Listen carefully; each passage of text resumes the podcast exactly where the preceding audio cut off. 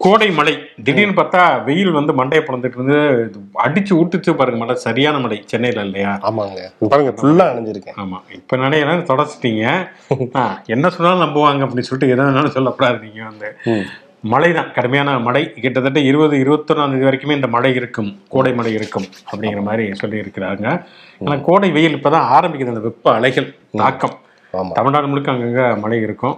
நல்ல மழை மழையில் நனைவோம். அதுக்கு டெக்னிக்கல் என்ன தெரியுமா சொல்றாங்க. அந்த பால பாலச்சந்திரனா. அவர் வந்து என்ன சொல்லியிருக்காருன்னா அஹ், தென்னிந்திய பகுதியில் இருக்கக்கூடிய வளிமண்டல கீழடுக்குல. அந்த கீழடுக்கு பகுதியில் இருக்கக்கூடிய இதுல ரெண்டு காற்று மேற்கு திசை காற்றும் கிழக்கு திசை காற்றும் ஒன்றோடு ஒன்று வந்து மோதி இருக்கான் சோ அப்படி மோதையில மழை பெய்யுமா. இத்துடன் வானிலை செய்திகள் முடிவாக ஷோக்குள்ள போவோம். இது சொல்றதை சொல்லிட்டோம். ஷோ ஒளிப்பதிவாளர் கார்த்தியுடன் நான் சிவகுமார். நான் உங்கள் நண்பன் சரண்.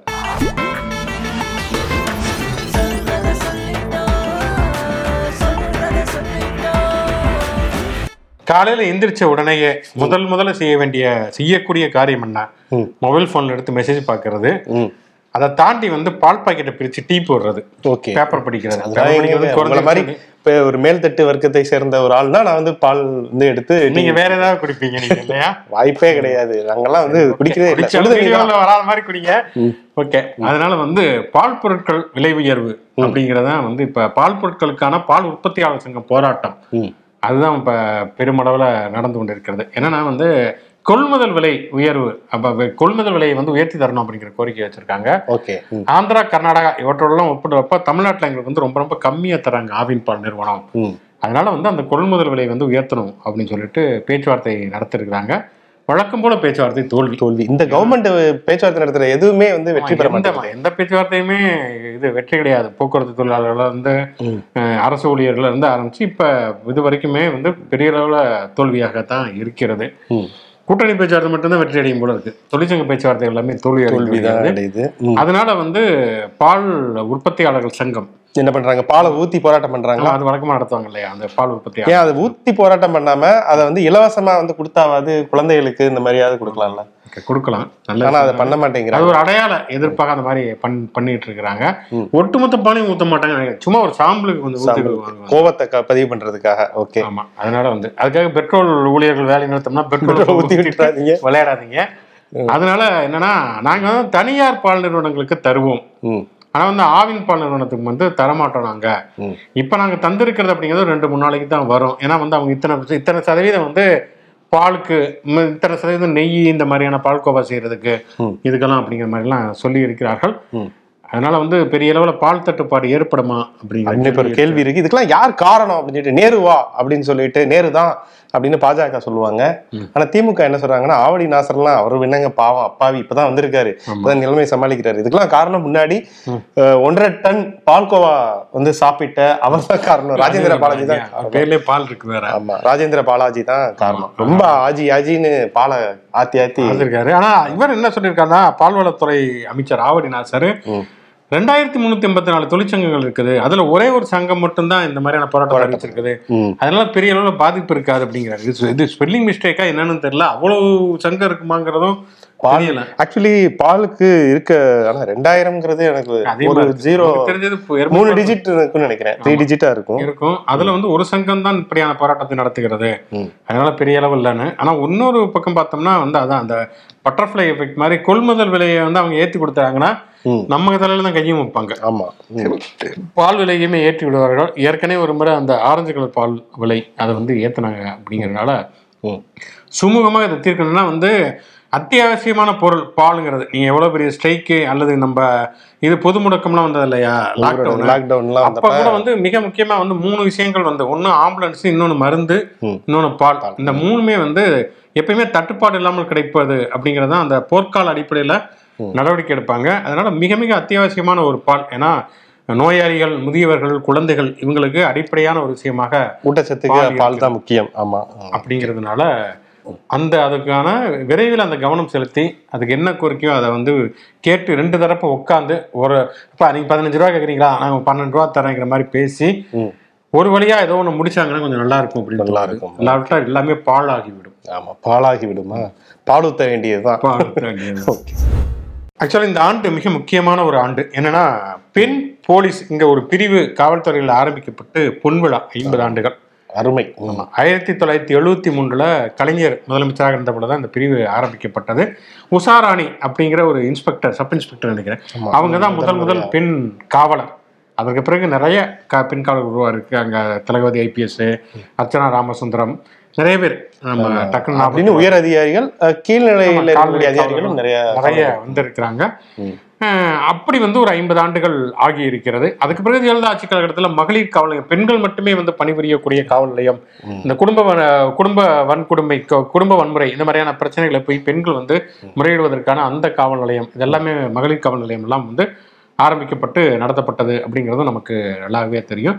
பெண்கள் எல்லா துறைகளிலுமே பணியாற்ற வேண்டும் பங்கு பெற வேண்டும்ங்கிற அடிப்படையில் காவல்துறையிலையும் அவங்க வந்து பங்கு பெறணும் அப்படிங்கிறதுக்காக ஆரம்பிக்கப்பட்ட ஒரு மிக முக்கியமான ஒரு துறை. ஓகே. அதுல என்னன்னா நிறைய பிரச்சனைகளுமே இருக்குது. பெண் காவலர்களை பொறுத்த வரைக்கும் நிறைய பந்தோபஸ்து காலங்கள்ல மணிக்கணக்கில் ரோட்ல ரோட்டு ஓரமா நின்னு காவல் காக்க வேண்டிய காவல் காக்க வேண்டியது. சாதா சா ஒரு சரியான கழிப்பிட வசதிகள் கூட இல்லாம ரொம்ப அவங்க கஷ்டப்படுற நிலைமைகள்.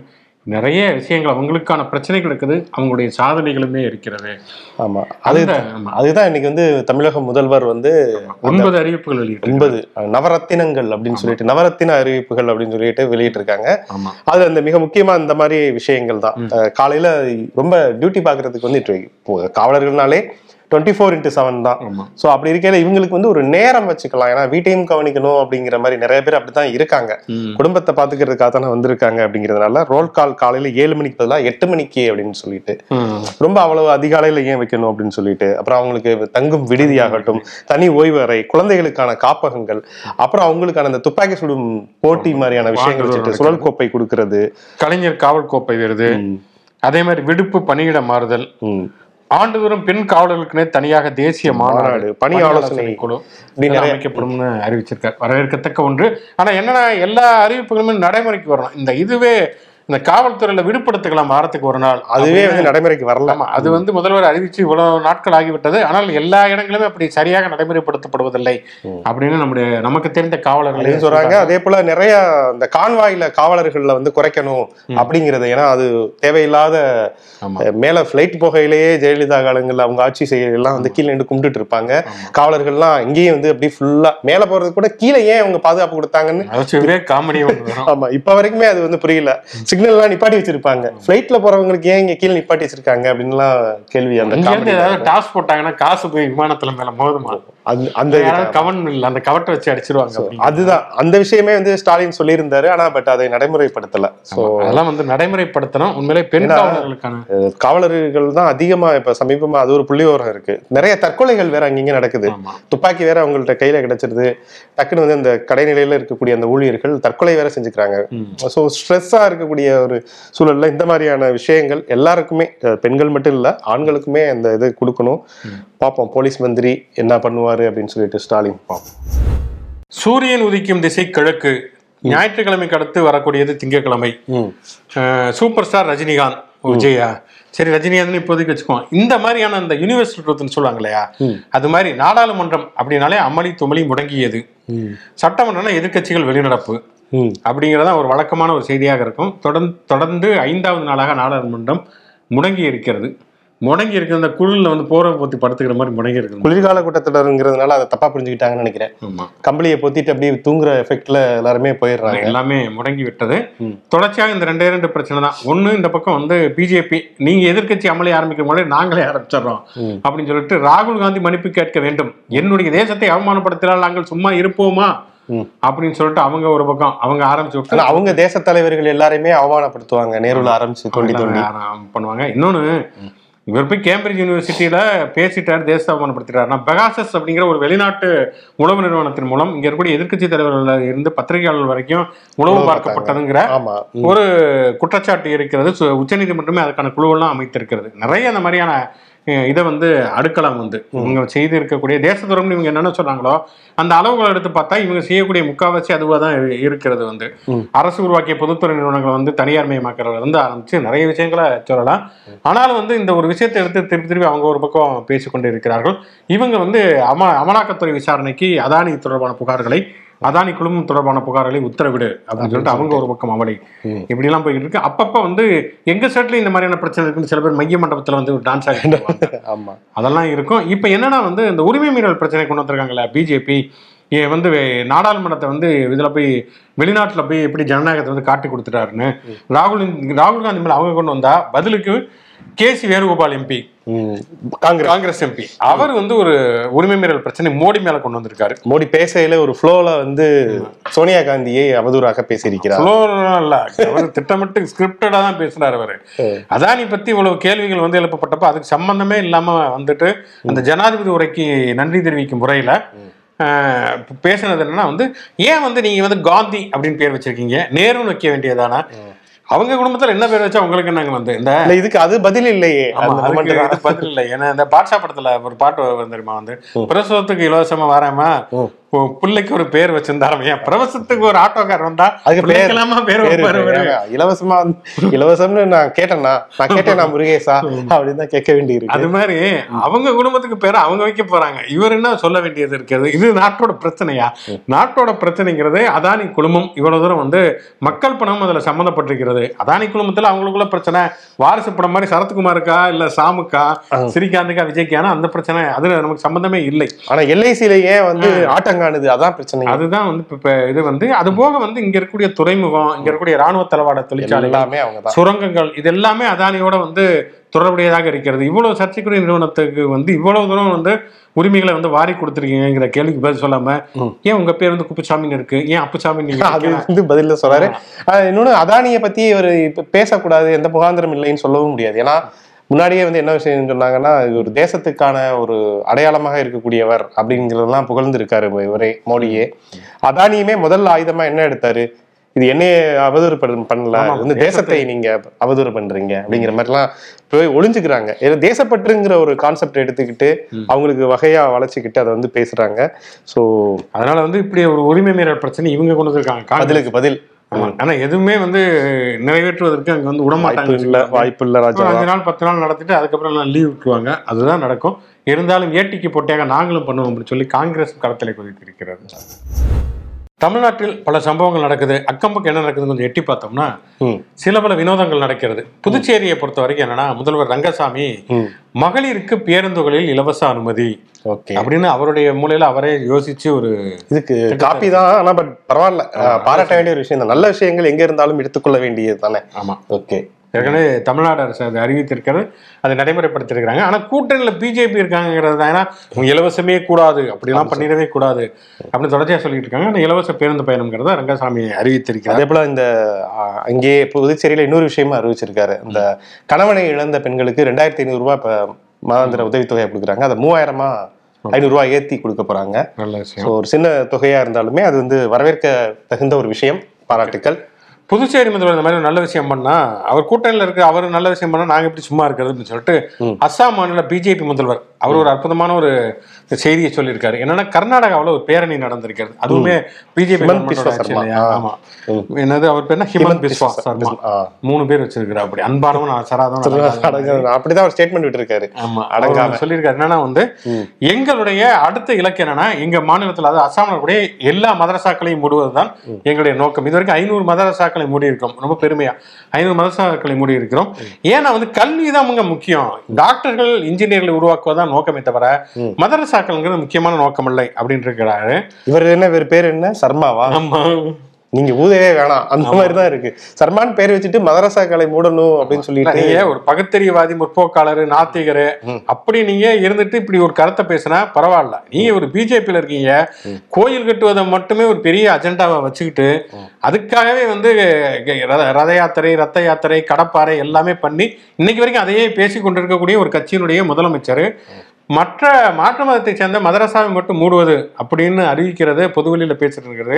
அது அரசியலமைப்பு சட்டத்துக்கு விரோதமான ஒன்று தான் இப்போ மதரசாவை மூடுற மாதிரி கோயிலையும் மூடுங்க சர்ச்சையும் மூடுங்க எல்லாத்தையும் மூடுங்க. அதுக்கப்புறமேல அதை பத்தி பேசலாம் வந்து. ஆனால் இப்படி பேசுறது எந்த அளவுல சரி? இப்ப பாத்தீங்கன்னா ராமர் கோயில் இது நடந்துகிட்டு இருக்கிறது. கரெக்டா எலெக்ஷனுக்கு முன்னால வந்து இவர் மோடி அதுல அந்த விழாவில் பங்கேற்பார் அப்படின்னு சொல்லிட்டு அறிவிக்கிறாங்க. இன்னைக்கு வரைக்கும் வந்து இந்து அறநிலையத்துறை இருக்கக்கூடாது. கோயிலை விட்டு அரசாங்கம் வெளியேறணும் அப்படின்னு சொல்லி பேசிட்டு இருக்கிறாங்க. இந்தியா முழுக்கவே வந்து இந்த மாதிரியான விஷயங்களை வந்து கோயிலை மையமாக வைத்து மதத்தை மையமாக வைத்து அரசியல் செய்யறாங்க மதரசாவை மட்டும் மூடுவோம் அப்படின்னு சொல்லி அறிவிக்கிறதுங்கிறது.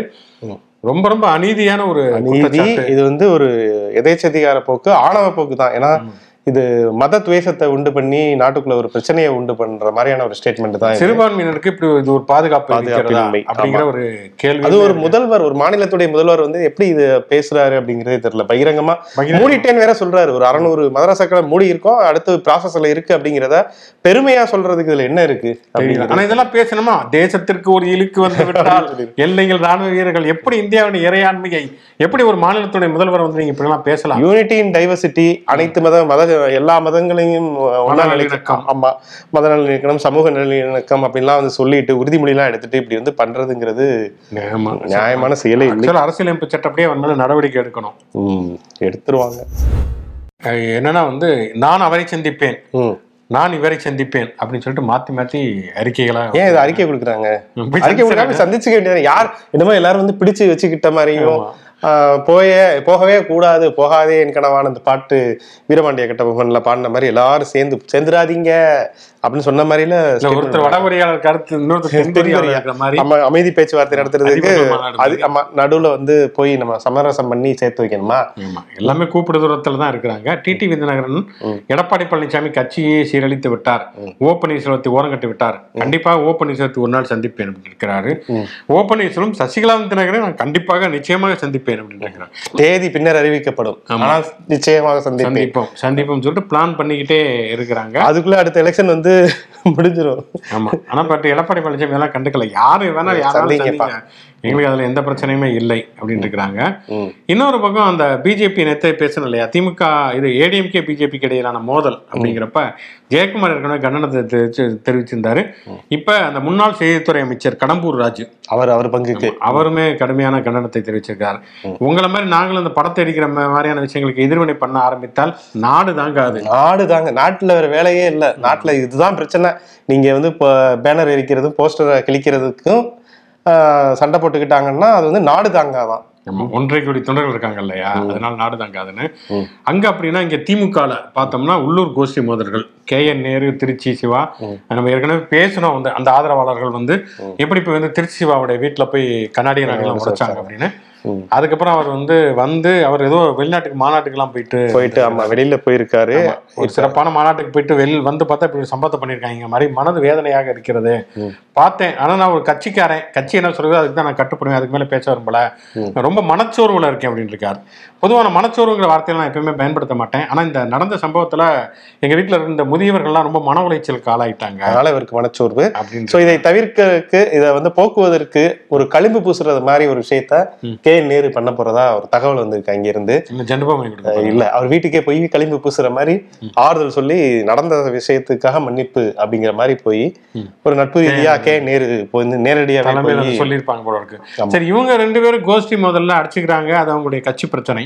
அது தனிப்பட்ட முறையில் அவங்க என்ன வேணாலும் பண்ணிக்கலாம். சட்டம் ஒழுங்கு வந்து அவங்க வந்து சீர்குலைக்கிறது அப்படிங்கிறது தான் மிக முக்கியமான ஒரு விஷயம். ஏன்னா அவங்க கட்சிக்குள்ள உள்கட்சி பிரச்சனை அவங்க வந்து மோதிக்கிட்டு என்னமோ பண்ணிட்டு போட்டு வந்து. இவங்களுடைய பிரச்சனையில ஒரு பெண் காவலருமே தாக்குதலுக்கு உள்ளாகி இருக்கிறார். ஐம்பது பொன்விழா ஆண்டு வந்து கொண்டாடிட்டு இருக்காங்க பெண் காவலர்கள் கொண்டு வந்ததுக்கு. அங்க வந்து பார்த்தோம்னா திருச்சி காவல் நிலையத்தில் இவங்க தள்ளுமுள்ள ஒரு பெண் காவலருடைய கையே முறிந்திருக்கிறது. அந்த அளவுக்கு தாக்குதல் நடந்திருக்கு நடந்திருக்கிறது. இதுதான். எடப்பாடி பழனிசாமி வந்து ஓ பன்னீர்செல்வம் சசிகலா எல்லாமே கண்டிச்சிருக்காங்க ம். அவங்க ஆட்சி காலத்துல இந்த மாதிரியான பல பிரச்சனைகள் நடந்ததுன்னு வச்சுக்கலாம் ஏன்னா இவங்களும் கோஷ்டி முதல்ல ஏடிஎம்கே ஆபீஸ் அடிச்சு நொறுக்கி செங்கோலை காணும் அப்படின்னு சொல்லி சொல்லியிருக்காங்க. இருந்தாலுமே வந்து ஒரு ஆளுங்கட்சி அதுவுமே வந்து சட்டம் ஒழுங்கை காப்பாற்ற வேண்டிய பொறுப்புல இருக்கக்கூடிய ஒரு கட்சி. அது வந்து ஒரு கோஷ்டி முதல்ல வெளிப்படையாக ஈடுபடுவதுங்கிறது சண்டை போட்டுக்கிறது. அது பெண் காவலரை போய் தாக்குறது அப்படிங்கிறது இன்னமும் மோசமான ஒரு விஷயம். பார்ப்போம் வந்து இவ்வளவு ஒன்பது அறிவிப்புகள் வெளியிட்டிருக்கக்கூடிய ஸ்டாலின் ஒன்பது பத்தாவது அறிவிப்பா இதுக்கு ஏதாவது நடவடிக்கை எடுக்கிறாரான்னு பார்ப்போம் பார்க்கணும். நிகழ்ச்சியின் கடைசி செக்மெண்ட் தேதி சொல்லும் செய்தி. இன்று யாருடைய பிறந்தநாள் நடைமுறை மற்றும் சுவாரஸ்யமான சம்பவம் அப்படின்னு பார்க்கறதுக்கு முன்னால பார்வையாளர் வந்து கமெண்ட்ஸ் வந்திருக்கிறது. ஆரோக்கியதாஸ் அப்படிங்கிற ஒரு ஐடியில இருந்து வந்திருக்கு. என்னன்னா எருக்கூர் அப்படிங்கிற ஒரு கிராமத்துல ஆண்டனி பிரவீனுக்கு இன்று பதினேழாவது பிறந்த நாள் அவருடைய அப்பா பாஸ்கர் அம்மா மீனா சித்தப்பா சித்தி தம்பி அபிஷேக் அக்கா லில்லி எல்லாரும் சார்பாக இந்த ஆரோக்கியதா சார்பாக நாம வந்து வாழ்த்திக்குவோம். ஆண்டனி பிரவீனுக்கு எங்களுடைய இனிய பிறந்தநாள் நல்வாழ்த்துக்கள். அப்புறம் செல்வராஜ் சுப்பையா அவர் வந்து என்ன அனுப்பியிருக்காருன்னா பெங்களூரில் இருக்கக்கூடிய அத்தை மங்களாம்பிகை அவர்களுக்கு இன்னைக்கு பிறந்த நாளா. ஸோ வர்ஷனா சஞ்சய் இருவரும் நொளம்பூரிலிருந்து வாழ்த்துகிறார்கள். ஆ, பக்கத்துல தான் முகப்பேர்ல இருந்து எங்க வீட்ல இருந்து பக்கம் தான் போல. நடந்தே போய் நீங்க சொல்லிட்டு நடந்தே போய் என்கிட்ட நானே அவங்க சார்பா சொல்லிக்கிறேன். ஸோ மங்களாம்பிகை மேடத்துக்கு எங்களுடைய இனிய பிறந்தநாள் நல்வாழ்த்துக்கள். ஓகே அதை தாண்டி செலிபிரிட்டின்னு பார்த்தோம்னா இயக்குனர் கே சங்கர். இந்த சங்கர் கிடையாது. அது எம்ஜிஆர் படத்துல ஆரம்பிச்சு கடைசியில பக்தி படமா எடுத்தார் தெரியுமா? அந்த சங்கர் உழைக்கும் கரங்களாகட்டும் பழைய படங்கள் எம்ஜிஆர் படங்கள் அவருடைய அந்திம காலத்துல வந்த படங்கள். உழைக்கும் கரங்களா துடிக்கும் கரங்களா? துடிக்கும் கரங்களா? இல்ல உழைக்கும் கரங்கள்? உழைக்கும். ஏன்னா இப்போ ஏதாவது சொல்லுவீங்க கீழே கமெண்ட்ல போடுவாங்க. இல்ல இல்ல. இல்ல அது காக்கும் கரங்கள்னு போடுவாங்க. இந்த விழியே கதை எழுது கண்ணீரில் எழுதாதேன்னு ஒரு படம்லாம் இருக்கும்ல. சோ அந்த மாதிரியான படங்கள். சோ நிறைய அது பாட்டு. பாட்டு அதான் எம்ஜிஆர் லதா நடித்த படங்கள்லாம் நிறைய எடுத்திருக்காரு. அதே போல எதுக்கு நம்ம தப்பா சொல்லி ஏன்னா நம்ம நேயர்கள் ஃபுல்லா வந்து இந்த மாதிரி படங்கள்லாம் இப்ப கேச கரங்கள் என்று முடியும் படத்தை எடுத்தவர். அவர் அப்புறம் வந்து சொல்ல ஆமா ஓகே. அது அந்த வேலுண்டு வினையின் இல்லை நம்பி நம்பினார் கெடுவதில்லைன்னு சாமி படங்கள்லாம் வரும். நம்பியார்லாம் வருவாரு விஜயகாந்த்லாம் வருவார்லாம் ஒரு படம். வந்து நம்பினார் கெடுவதில்லை. ஆமா அந்த மாதிரியான படங்கள் ஆன்மீக படங்கள் நிறைய படங்கள் எடுத்திருக்காரு. கே- கே சங்கருக்கு நாம் நினைவு கூறுவோம் நினைவு கூறுவோம். அவருடைய. புனித் ராஜ்குமார் சமீபத்துல தான் இறந்து போனார் அவரு ஆமா நாற்பத்தைந்து வயதுல ஒரு கன்னட சினிமால அவர் இறந்த பிறகு பார்த்தோம்னா நிறைய பேருக்கு தெரிய வந்தது. ஒரு இவ்வளவு நல்ல விஷயங்கள்லாம் பண்ணிட்டு இருந்திருக்காரு. சமூக சேவை போன்ற விஷயங்கள். அதே போல நல்லா நடிக்கக்கூடிய. உடல் நல்லா மெயின்டைன் பண்ணக்கூடிய ஒரு நடிகர் தான். ஸோ விதி வந்து வலியது மாதிரி ஆயிடுச்சு. ஸோ இந்த நாள்ல அவர் வந்து நம்ம நினைச்சுக்குவோம். புனித் ராஜ்குமாருடைய ஆன்மா சாந்தியுடைய. ஓகே. அடுத்து சாய்னா.